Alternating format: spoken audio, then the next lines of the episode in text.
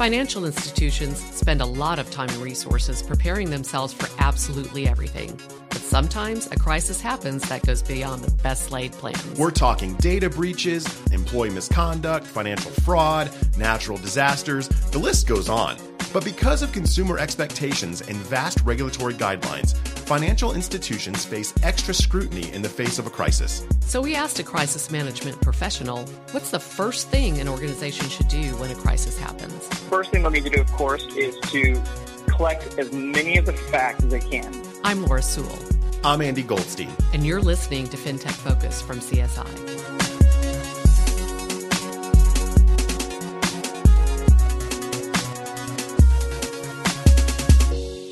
Our guest this week is an experienced crisis management professional who manages and leads strategic public relations plans for companies operating in the financial services industry. We're pleased to welcome David Jones, Vice President at William Mills Agency, to FinTech Focus. David, thanks for coming on the show. Oh, it's my pleasure.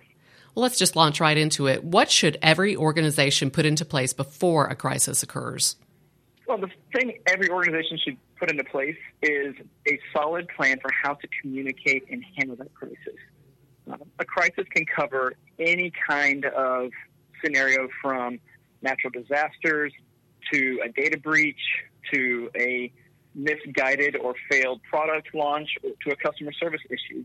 Before any of these happen, a company should be aware of the steps that they want to take to address the situation, communicate about the situation, and how to resolve the situation. What are some of the steps you recommend for developing that crisis response plan beforehand? Well, the first step any company should take is really start to brainstorm what are the potential crises that could affect you. Every organization is going to face a crisis at some point in its existence. Now, not all crises are created equal. Some of them might be fairly minor in scope. They may affect only a small handful of customers, or they may impact only a small part of the organization but some could have the potential to become huge. If you think of things such as the Target breach or the BP oil leak or the Wells Fargo fake account opening scandals, those are all things that could have been handled much better, not just from a communication standpoint, but also from what the company did internally in response to the crisis. Do you think it's likely that those huge organizations did not have a proper crisis response plan in place then? It's possible that they had a plan, but what is more likely is that the plan had never been practiced or was not practiced regularly, or when the crisis occurred, they didn't follow the plan um, because most large organizations and a lot of smaller ones as well have plans in place. And we all know that sometimes it's easy to make a plan and put it on a bookcase or store it in a file somewhere and never look at it again and forget it's there. So, in addition to creating a plan, you know, every company really should look at practicing running through training on how to respond to a crisis should it occur. Do you have best practices or methods that you recommend for testing the plan? Really, when it comes to putting together a plan, I think a company should test a plan at least once a year, if not more often. Now, that doesn't necessarily mean you have to simulate an entire crisis. It could be as simple as doing a workshop of walking through the steps with the people involved, making sure the frontline customers know what to say and do in the event of a crisis. But it should be tested and it should be put through its paces at least once a year, if not more often. This does a couple things. One, it helps people become more comfortable. It's just like um, in any sport, when you train the same movements over and over again, they become habits. So in a company, if you train how to respond to a crisis, people don't panic as often when they do occur. Uh, the other thing it does is it can help possibly find where there might be gaps or holes in the crisis response plan. So if you're running through the practice and you realize, oh, we don't have anything in here to address social media fallout, or for banks, if we don't have anything in here to address how do we deal with the regulators if we have to contact them about something, those are the times you want to find that out. Then, when things aren't in trouble, then in the heat of the fire. I'm curious do crisis plans change depending on the type of crisis an organization is dealing with? Like, is there a, is there a plan for natural disasters versus uh, a plan for data breaches? Yes and no. So the foundation of any crisis plan is usually pretty consistent. It starts it starts as simply as you identifying the crisis, assigning a crisis response team, knowing who the spokespeople are, um, determining you know what steps to be taken and how quickly, what channels you want to use. Where things are very different, though, is in the details. So you're right. A natural disaster crisis response plan is really going to be geared towards um, communicating with customers that their safety is important, that you are trying to do everything you can to restore access to financial services so that they can handle the things that are going on in their lives. The communication is very different. Everyone is in the situation together. People aren't necessarily going to blame the bank because a hurricane has come through and knocked out service to an ATM network. But what they do want to know is what are you doing to get things back up and running? Are you being open and clear about how fast things are going? Do you have a plan in place to help me access my finances as I try to come back in and rebuild? On the flip side, something that some people might consider self inflicted, such as the Wells Fargo situation, where they were caught with countless people opening fake accounts as part of you know trying to meet sales incentives. That's a situation where people are going to blame the bank if it's not handled appropriately. David, are crisis response plans similar across industries, or are there particular steps that are specific to the financial industry? In a lot of ways, they are very similar across industries. You know, no matter what industry you're in, you're going to need to be able to respond quickly. You're going to be able to communicate to your customers. You need to be able to rectify the situation, take steps to make sure it doesn't happen again.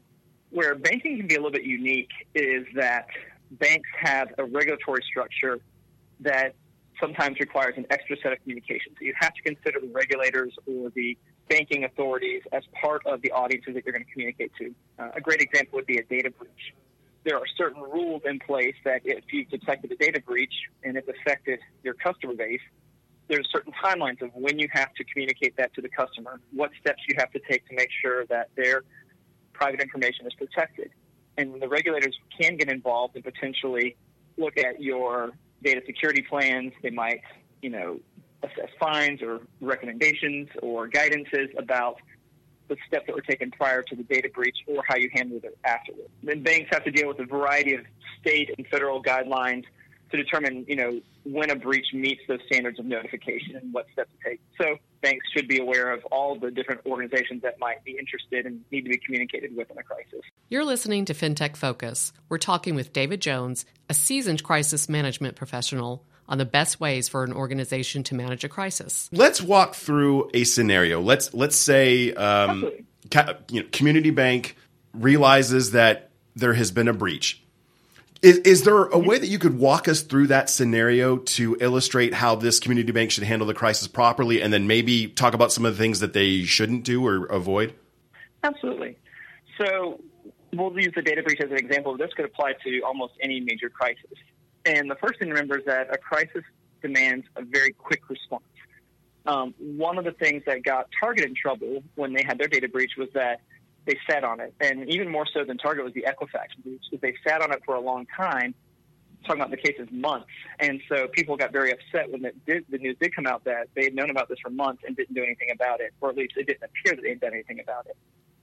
So let's say a bank has had a data breach. First thing they'll need to do, of course, is to collect as many of the facts as they can, collect and verify the facts so they know what the scope of the situation is. If necessary, get in touch with their um, regulatory agencies because that might have an impact on how they communicate. But more than that, once they've kind of gathered the facts as quickly as they can, they need to respond um, fast. And this is a chance for the executive team and the management to frame the narrative, to find what is known, what is being done, and when to expect an update most people realize that in the opening moments of a crisis, you won't know everything. You may not know exactly how many accounts have been breached. You may not know if there has been any uh, credit card number stolen or any personal identifiable information stolen. But what you can do is verify what is known, what you're doing to stop it and to prevent it in the future, and if necessary, what you're doing to compensate any victims for losses that may occur. It sounds like it is at least better to address the media, address the public that there there has been an incident. You may not know all the details yet, but at least to come out and say, acknowledge that it happened and that you're working on it, rather than doing all of the work and staying quiet and then coming out months later and saying, "Okay, here's what happened. Here's what we know." Correct. And, and sometimes you you know there are variations on the timing. Sometimes it may you may have to wait a little bit because of uh, a law enforcement um, case where they are investigating and they told you not to say anything. But most of the time, if it's about to go public, it is always better for the company to be in front of a story than to have someone else frame it for them. The second thing to also focus on is to remember that you should always focus on the needs of your customers and the needs of the audience that you're communicating with. Nobody wants to hear a company cast blame or dodge responsibility, even if it may not have been a 100% their fault. Um, a great example is when the BP oil leak happened. You know, this was a situation that there's honestly nothing a company can do to, to make people happy about what has happened. You know, lives were lost. There was a huge environmental impact. But there are things that you can say that could make the situation even worse. And the BP CEO absolutely did that. A couple months into the crisis, he went on the air with an interview and he told the national media that no one wants this situation to be over more than I do. I'd like my life back. And that tone of, I don't care about how this has impacted you, I just want my life back, completely erased any goodwill that BP might have been starting to make over the course of those first couple of weeks of the crisis. Because we know that it's a bad situation, even if it's not your fault. Target did a great job with this. Even though they were the victims of a breach, they were the victims of someone committing a crime against them. They said, here's what we did wrong. We should have had a different security system in place. Here's what we're going to do to make it better. People are still upset, but in the long run, Target has done just fine because they said, okay, we had a problem with our security. Here's what we're doing. We're changing our point of sale terminals. We're patching up our cybersecurity. We'll refund, you know, losses if necessary. They took those steps so that people knew that they were the most important thing to them, not the company just looking out for its own skin. So, David, you you did mention coming out with the information to the public quickly. I realize the timeframes might vary based on the crisis on the company, but is there a, a general time frame that we could define quickly? Um, a lot of it will depend on the crisis. Generally speaking, today's world moves at 24 7 speed. Social media means that something can happen at night and take off and be huge news within a couple of hours. That's an that that's an interesting point. Has has social media completely changed the crisis management game? Have you had to sort of change standards or best practices based on how quickly the public gets their information? It has, um, and the thing social media has done is it's introduced a new channel that banks and really any company has to be aware of. Um, before social media, you know, uh, when a crisis occurred, a company could reach out to the press. They could put a statement on their website. They could put out a video with the local news media, and people would get that information. But now, if there's a crisis, especially if it's one involving uh, a bad customer experience or a poor product experience, they're not going to go to the website of the company to see what the response is. They're going to go online and they're going to complain. And if they go online and they complain, especially if they're complaining directly to that company's social media channel, they expect a response. So, as part of a crisis communications plan, a bank has to be aware of their social media networks and not just the big one like Facebook. Think about Twitter or if they have an Instagram account. They need to be able to respond in all of those channels to the crisis, either by put, you know, if they if it's something where there are individual complaints and they have the capacity to respond individually, that's an ideal situation. But we know, especially with smaller banks, they may not have the staff to do that. So, if nothing else, they need to be keeping the social media channels updated with the with the most recent updates to the crisis. It needs to be pinned at the top. It needs to be well seen and easy to find so that people can see their response, even if they can't create a personalized message to every single person. Having transparency and open communication really can alleviate a lot of fear and anxiety, especially when people are trying to figure out how do I get my money? How do I make sure that my paycheck still went through if something happened on payday?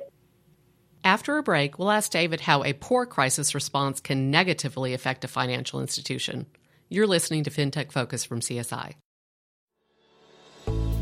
According to a recent study from Oracle, 81% of consumers are using digital channels to engage with their bank, and 69% of respondents said they want their entire financial lifecycle on digital channels.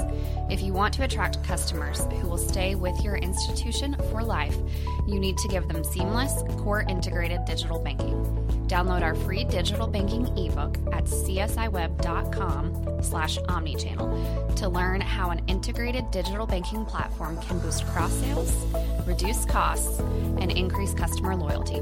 That's csiweb.com slash omnichannel. David, what are some of the ways that a poor crisis response can affect a company? A poor crisis response can really impact a company in a lot of ways in addition to just losing brand reputation and having kind of a, a public shaming of, uh, around them, investors can lose confidence. If it's a publicly traded company, the stock price can plummet. There could be potential uh, legal actions that result from a crisis if uh, people felt like it wasn't handled appropriately. Um, there could be regulatory issues involving um, Congress. You know, look at the Wells Fargo situation in that one the CEO was called before Congress to explain about the account situation. And that was really the first time that he acknowledged and apologized for the role. Up until that point, it had just been handled as, oh, well, this is just something that's kind of happening with a few folks. It's not a big deal. We'll take care of it. But when he got pulled before Congress, that was a huge deal, and the bank took a huge hit. It could be loss of revenue, loss of customers, loss of reputation, uh, loss of investment, and potentially even legal actions or lawsuits. So, okay. David, on, on the flip side, how can a properly handled crisis actually help a company in the eyes of the public and uh, its stakeholders? Handling a crisis properly can actually benefit a company in the long run. Obviously, a crisis is never good, and in the short term, there may be hits to revenue or hits to customer confidence. But a company that is transparent, that is in front of the issue, that takes leadership on the issue, it can actually bolster its brand in the long run. Um, people will have more confidence that the company is well run, that they know how to handle their business, that they have their customers' best interest at heart. People are very forgiving of mistakes if the mistake is handled in an appropriate way. What they're not forgiving of is a company that bungles its way through, blames someone else, and never takes responsibility for something that happens. So handling the crisis appropriately can really have huge benefits to a company, especially in the long term. You asked earlier about time frames, and a great example of a company that uh, handled time frames appropriately was um, HSBC a few years ago. Their ATM network was hit with an outage um, overnight, and of course, people are upset. They wake up in the morning, they can't get their money out of their ATM, and this was really just affected just their ATMs. Um, but what they did was they took immediate action. They went to Twitter and all their social media channels immediately. They explained the situation. They said, We apologize. We've had an outage. We understand that this is frustrating. And the statements all came from the senior members of their staff. And they teamed up with journalists to get that message out as well. They didn't just try to handle the situation, they led it. And they said, Look, we know this, this has gone down. We apologize for the inconvenience. Um, they got that message out within hours of finding out about the outage. But when people woke up in the morning, they said, "Oh, my ATMs are down. I might need to go into the branch. I might need to write a check." Um, and then they kept people updated. Okay, we've got everything back up. You should be good to go. Thank you for your patience. I think the biggest thing financial institutions need to keep in mind is just, just like they do planning for business continuity, or just like they do planning for cybersecurity, include crisis communications as part of that the more you plan ahead of time for any possible scenario, the more you train it and make it part of your regular practice of how to handle situations that may not be day to day situations, the better prepared you are when it happens. The less likely people will be to panic, and the more likely people will be able to respond quickly and appropriately. David, thanks so much for coming on the show. You've given uh, invaluable information to to us and and hopefully to our listeners. So we greatly appreciate your coming on FinTech Focus. It's been my pleasure. Thank you very much. That's it for this week's episode of FinTech Focus. Thanks again to David Jones for joining us today, and thanks to all of you for listening. If you'd like to learn more from David and his team, head over to williammills.com and check out some of the agency's helpful articles on crisis communication and planning. You can subscribe to FinTech Focus on Apple Podcasts, Spotify, Google Play, and Stitcher. If you like the show, or even if you don't, write us a review on Apple Podcasts. We want to hear from you. For previous episodes of FinTech Focus and to learn more about CSI, visit csiweb.com. We'll see you next time.